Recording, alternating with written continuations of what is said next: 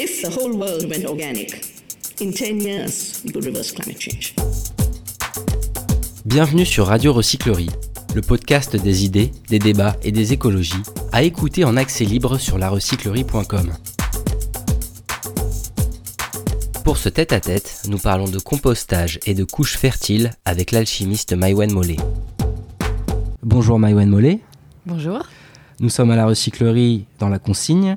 On va parler ensemble de nature en ville, de compost industriel et aussi et surtout de couches fertiles, de couches compostables. Pouvez-vous d'abord vous présenter et nous dire comment vous êtes venu à travailler pour les alchimistes? Oui, alors moi j'ai 39 ans, j'ai deux enfants euh, et je suis alchimiste depuis six mois.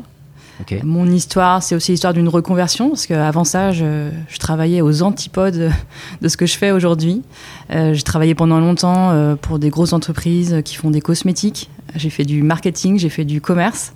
Euh, et, puis, et puis, il y a quelques temps, voilà, il y a eu évidemment une prise de conscience écologique. À titre personnel, je suis quand même assez inquiète de l'environnement dans lequel mes filles vont, vont, vont grandir. Euh, et, il y a un an et demi, euh, j'ai pris la décision que voilà, euh, j'allais, j'allais changer tout ça, que j'allais organiser ma reconversion et décider de là où je voulais être. Donc c'est passé par ça. Pour vous, un changement de, carrière, ça faisait euh, écho à une envie de changement au niveau de l'écologie en matière d'implication personnelle? Oui, moi ça fait longtemps que j'ai changé dans ma sphère personnelle. Euh, j'ai complètement bouleversé ma manière de consommer, d'acheter, euh, de manger. et ça fait des années que, j'ai entamé tous ces changements. Et puis à un moment, il faut aussi se poser la question de son travail. Donc quand mes valeurs et mes convictions sont devenues trop désalignées avec la finalité de mon travail, puisque je travaillais beaucoup avec la grande distribution, je travaillais dans les cosmétiques, des produits en plastique, etc. C'était trop désaligné. Bah, je me suis dit, c'est le moment de, c'est le moment de, changer. Alors après les coïncidences, c'est un moment un peu particulier de ma vie. Euh, je prends cette décision-là euh, l'été 2018 et je rentre de vacances et dix jours plus tard, on m'annonce que j'ai un cancer du sein. Donc, euh, évidemment, c'est quelque chose auquel on n'est jamais préparé, surtout à 38 ans, quand on a un mode de vie euh, très, euh, très sain. mais bon, les coïncidences, on peut dire que c'est entre guillemets arrivé au bon moment. C'est-à-dire que le moment où j'avais pris la décision de, de changer, le moment où j'avais besoin de temps pour poser un nouveau projet, et ce temps, je l'avais pas dans ma vie d'avant. Et du coup, j'ai eu une année de traitement, mais pendant lesquelles j'ai pu bah, poser, euh, faire mon bilan, euh, mon, propre bilan personnel et euh, décider bah, de mon futur projet. Et aujourd'hui et aujourd'hui, tout va bien. Je suis en super santé, je suis guérie. Et, et surtout, sur, la, sur cette année de parcours, bah, à la fin, j'ai rencontré les alchimistes. en fait, moi, je, je commençais à, à, lancer un projet, d'une part entrepreneurial et d'autre part dans le domaine de l'environnement le sujet qui m'intéressait le plus, c'était celui des déchets euh, et du compostage. Et au fil de mes rendez-vous, euh, eh bien, plusieurs personnes m'ont dit il faut vraiment que tu contactes les alchimistes, euh, ils pourront te donner plein d'informations. Et c'est comme ça que j'ai croisé leur route. Donc ça fait six mois que vous êtes chez eux. les alchimistes, c'est une, jeune entreprise qui crée du compost en milieu urbain. Comment ça se passe euh, concrètement, la collecte des déchets alimentaires mhm. euh, jusqu'à la phase de compostage? Tout à fait. Alors les alchimistes, euh, c'est une, une entreprise ESUS, entreprise solidaire à utilité sociale, qui a été créée il y a trois ans. Et le métier des alchimistes, c'est collecter et composter en ville. Donc effectivement, comment ça se passe? On collecte les déchets alimentaires de nos clients nos clients étant euh, des restaurants, euh, des cantines d'entreprise. On collecte aussi la recyclerie, bien sûr, des supermarchés. On collecte tous les matins leurs déchets alimentaires et on les transforme en compost sur nos sites de compostage. juste une, petite question, une petite parenthèse. Ces clients, est-ce que vous les sélectionnez ou est-ce que vous prenez les déchets alimentaires de n'importe quelle entreprise finalement? Jusqu'à maintenant, on a, on, on a on n'a pas sélectionné nos clients, on a pris ceux qui venaient à nous. Donc, euh, dans un premier temps, il s'agissait surtout de, clients euh, assez euh, engagés qui souhaitent, qui souhaitent donner une fin plus vertueuse à, leur, à leurs déchets. Et puis aujourd'hui, comme la réglementation est très favorable à tout ça, et d'ici quelques années, tous les producteurs de déchets seront obligés de trouver des, des débouchés de valorisation, bien, ça commence à, à se démocratiser. Donc, vous serez peut-être un jour amené à travailler pour McDonald's, par exemple Pourquoi pas pourquoi pas À partir du moment où on parle de déchets organiques, euh, nous, la conviction très forte qu'on a, c'est que le, la meilleure solution euh, de fin de vie, c'est le retour à la terre. Donc même pour une frite de McDo, la meilleure solution, c'est le retour à la terre plutôt que de l'incinération ou de l'enfouissement. Est-ce que vous êtes amené aussi à créer pour le coup des, des, nouveaux métiers liés à cette collecte de déchets et ce lien nouveau avec la terre en ville? Alors ça, c'était un aspect tout à fait central au tout départ des alchimistes, puisque les alchimistes sont nés de l'impulsion de deux associations de réinsertion, à l'âge et études des chantiers, qui se sont demandé il y a trois ans, est-ce qu'on ne pourrait pas créer de nouveaux métiers plus valorisants, euh, accessibles à des personnes en fin de parcours de réinsertion, autour euh, de l'économie circulaire et du déchet? Et c'est comme ça que, sont nés les alchimistes. Donc effectivement, aujourd'hui, on a créé euh, ce, métier de collecteur-composteur. Euh, c'est un peu un éboueur du futur, quoi, c'est ça? C'est ça, et puis surtout, euh, l'idée, c'est que ces personnes-là, déjà, elles sont formées quand elles arrivent au sein des alchimistes, mais surtout, elles suivent tout, tout le tout le chemin du déchet entre sa collecte jusqu'à la vente de compost. Donc c'est plus évidemment plus valorisant euh, de, couvrir tout, euh, tout, le, tout le parcours du déchet plutôt que d'avoir des tâches très taylorisées euh, qui perdent souvent de, leur intérêt. Est-ce que vous pouvez revenir un peu sur le, processus de traitement des déchets organiques? Mm. Vous collectez ces déchets, vous les faites maturer dans une grande cuve en inox Qu'est-ce qui se passe exactement dans cette cuve en inox? Est-ce que c'est un processus low-tech ou alors est-ce qu'on est sur euh, vraiment un, traitement très rapide et, euh, et un rendement euh, ultra rapide aussi Alors quand les déchets arrivent chez nous, la première chose qu'on fait, c'est un surtriage, parce que nos clients font euh, le tri, mais on vérifie qu'il n'y a aucun indésirable qui se, qui, qui, se serait glissé dans les, dans, dans, les déchets. Donc ça c'est à la main Ça c'est à, à, la main, effectivement, c'est une opération euh, faite par justement les, les collecteurs composteurs. Ensuite ces déchets sont euh, broyés, pressés et conduits vers une, grande cuve qui est effectivement le composteur dont vous parlez. Euh, et ça permet d'avoir deux choses. Première chose, un compostage qui est accéléré par rapport à ce qu'on pourrait faire euh, dans son jardin, par exemple, où on obtient du compost plutôt en 12 euh, à 18 mois. Là, on est sur des procédés très accélérés. Et la deuxième chose, comme c'est une cuve fermée, ça permet aussi euh, voilà, de limiter les nuisances possibles, comme les odeurs ou les rongeurs, etc. Et donc effectivement, dans cette cuve, qu'est-ce qui se passe? Bien, Il faut s'imaginer un axe central avec des très grandes pales qui brassent les déchets très lentement. Donc c'est effectivement assez low-tech euh, ce qui se passe à l'intérieur. Et c'est l'apport, euh, cet apport en oxygène en, brassant qui permet euh, l'activité microbienne à l'intérieur et qui va dégrader le déchet et le transformer en compost. Donc les déchets, ils passent une dizaine de jours dans, ce, dans cette cuve et ils ressortent de l'autre côté de la cuve sous forme de compost qui est encore à ce moment-là très actif euh, et qui mérite maturation. Et donc on le fait maturer pendant cinq semaines dans ce qu'on appelle des grandes baies de maturation euh, en extérieur. Donc au total, on a un processus de, de six semaines environ Tout à fait, 6 à 8 semaines, donc c'est effectivement accéléré. Combien de temps pour un compost euh, classique dans un jardin, par exemple Compost classique dans un jardin, on est entre un an et 18 mois. Justement, sur l'aspect mm. compost dans un jardin, on, voit que le compostage, c'est plutôt à la base une discipline qui est individuelle, artisanale. Euh, pourquoi il est important selon vous de changer d'échelle et d'aller vers euh, du compostage industriel?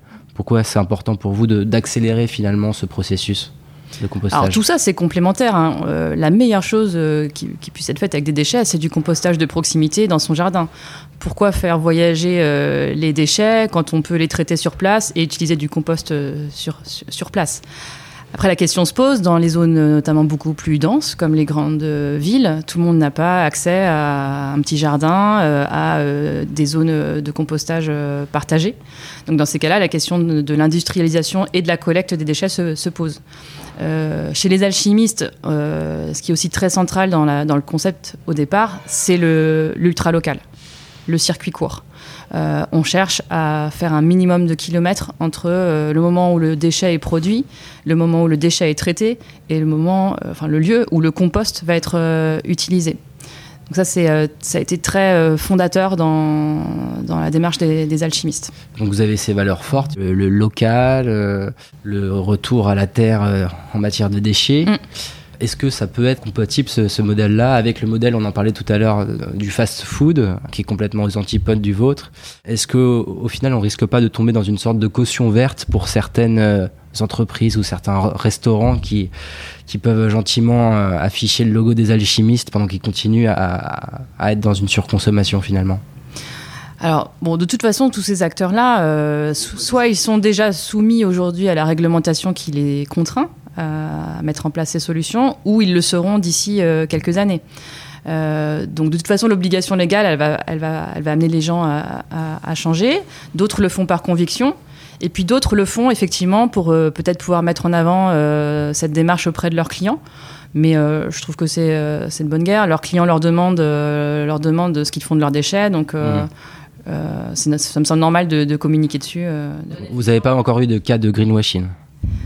Non, dans les clients actuels, non. On collecte hein, du- des, des McDo euh, euh, à Marseille, il me semble. Euh, donc, c'est des choses qu'on fait. Et c'est très bien si ces gros acteurs se mettent en conformité. On va passer à votre sujet de prédilection, Mhm. les, les couches fertiles. Est-ce que vous pouvez nous présenter ce concept sur lequel vous travaillez particulièrement? Alors ça fait trois ans qu'on travaille sur la couche. C'est un déchet qui est véritablement problématique. Euh, 3,5 milliards de couches sont utilisées euh, chaque année rien qu'en France. C'est colossal. C'est colossal. C'est aussi un déchet qui est très très volumineux parce qu'une couche usagée c'est pas très lourd, mais par contre ça prend beaucoup de place. Il suffit d'ouvrir euh, la poubelle d'une famille ou d'une crèche pour voir la, la place que ça prend dans les déchets.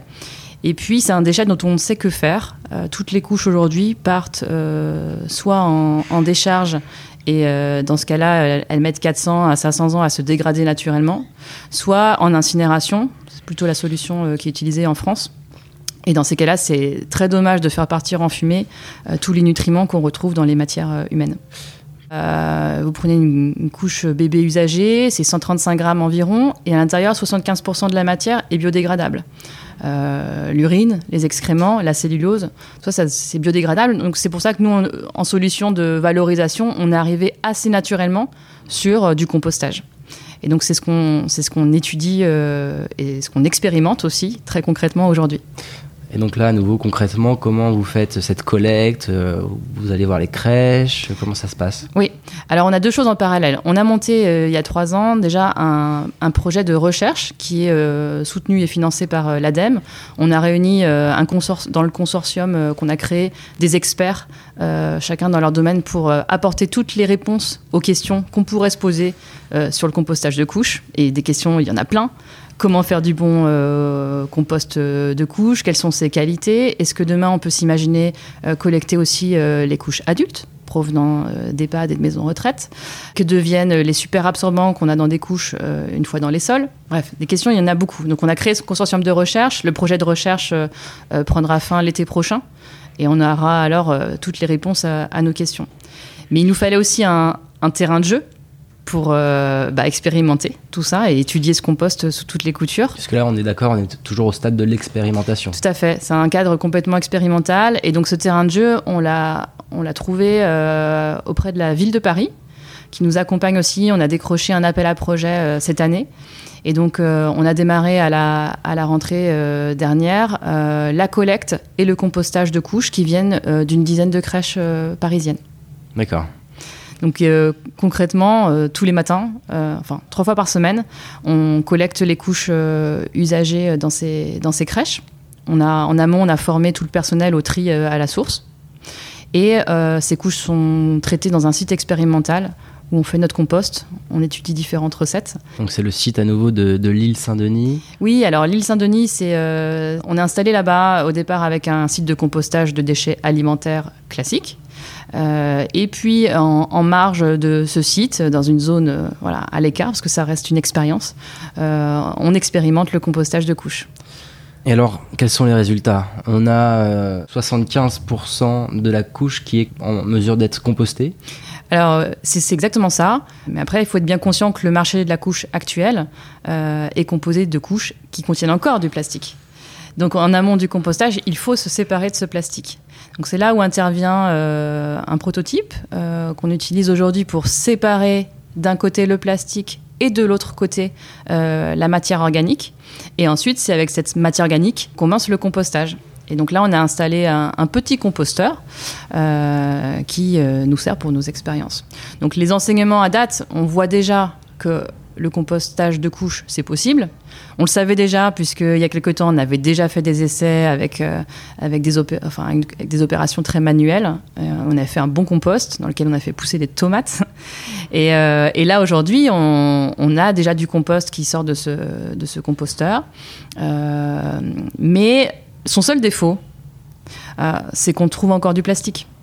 Donc d'où euh, Des, des microparticules. euh, tout à fait. Bah, on- L'opération de séparation du plastique, elle est assez efficace, mais on retrouve encore du plastique. Donc c'est pour ça qu'aux alchimistes, on fait vraiment ce pari que d'ici un, deux, li- maximum trois ans, je pense, la couche euh, comp- 100% compostable euh, sera disponible sur le marché. Et dans ce cas-là, ah oui, oui, tout à fait. En fait, euh, dans le consortium de recherche, on travaille avec des fabricants de couches.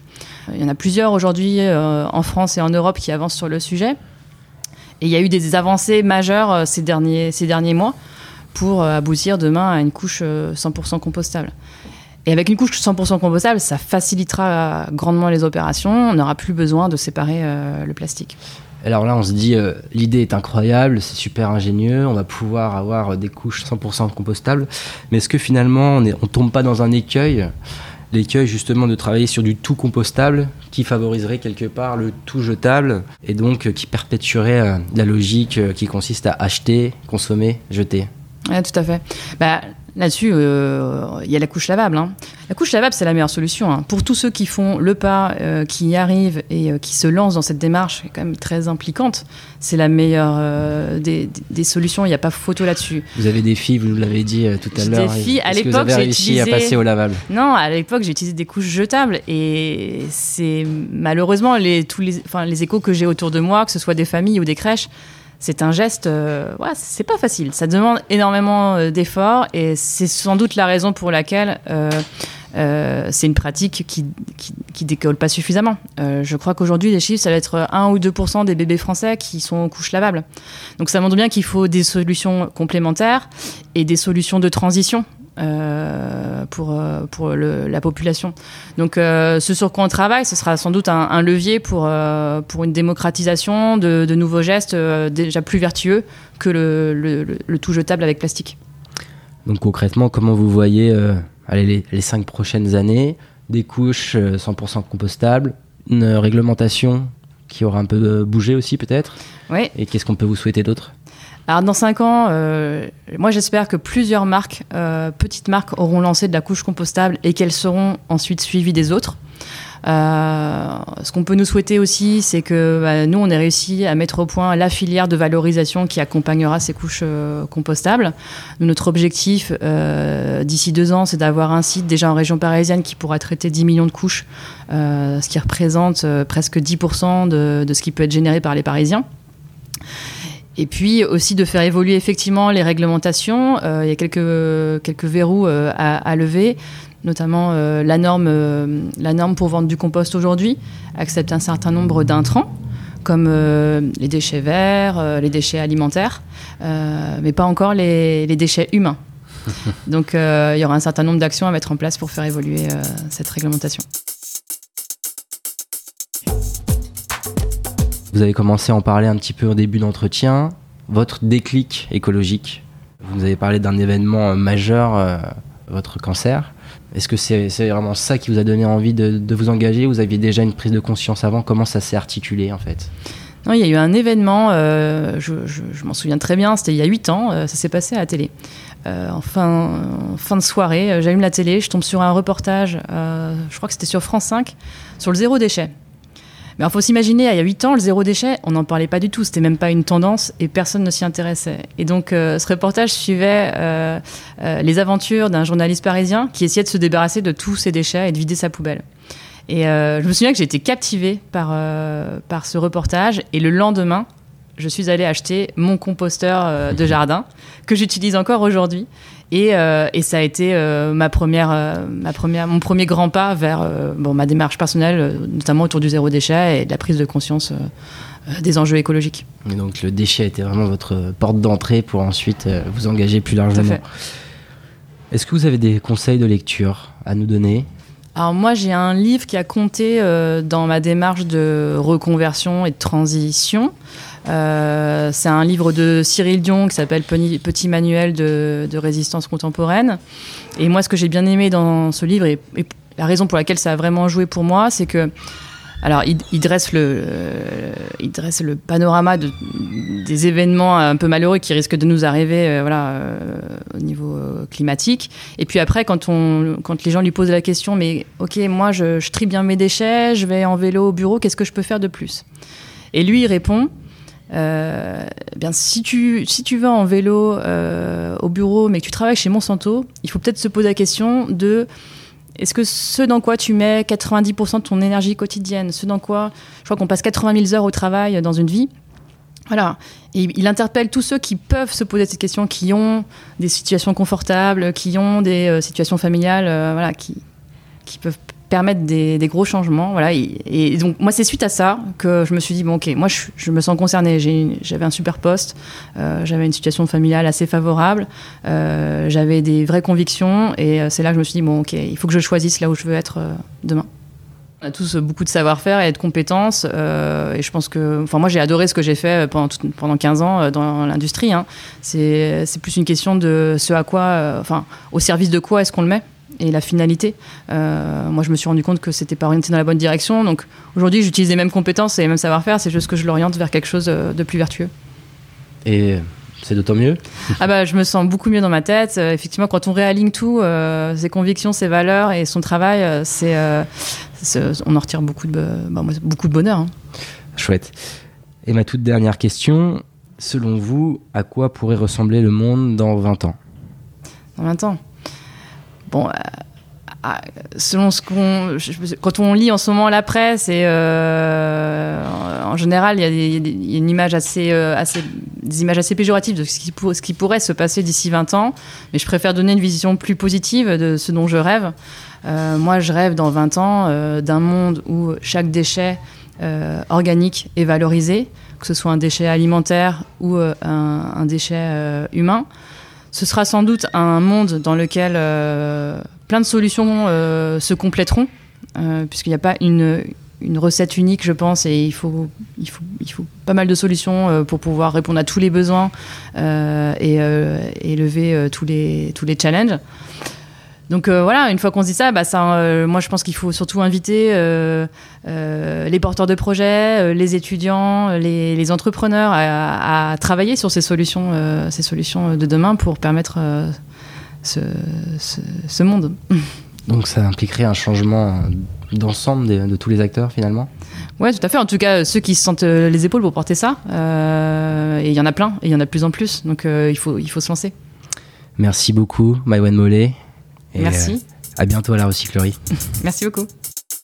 Toutes nos émissions sont disponibles en podcast sur larecyclerie.com. Vous pouvez également suivre nos actualités sur Facebook, Instagram, ça n'est pas une fatalité. ou encore mieux, venir échanger avec nous à la recyclerie, au 83 boulevard Ornano à Paris, métro porte de Clignancourt. Est-ce que si moi je fais un truc tout seul, ça sert à quelque chose?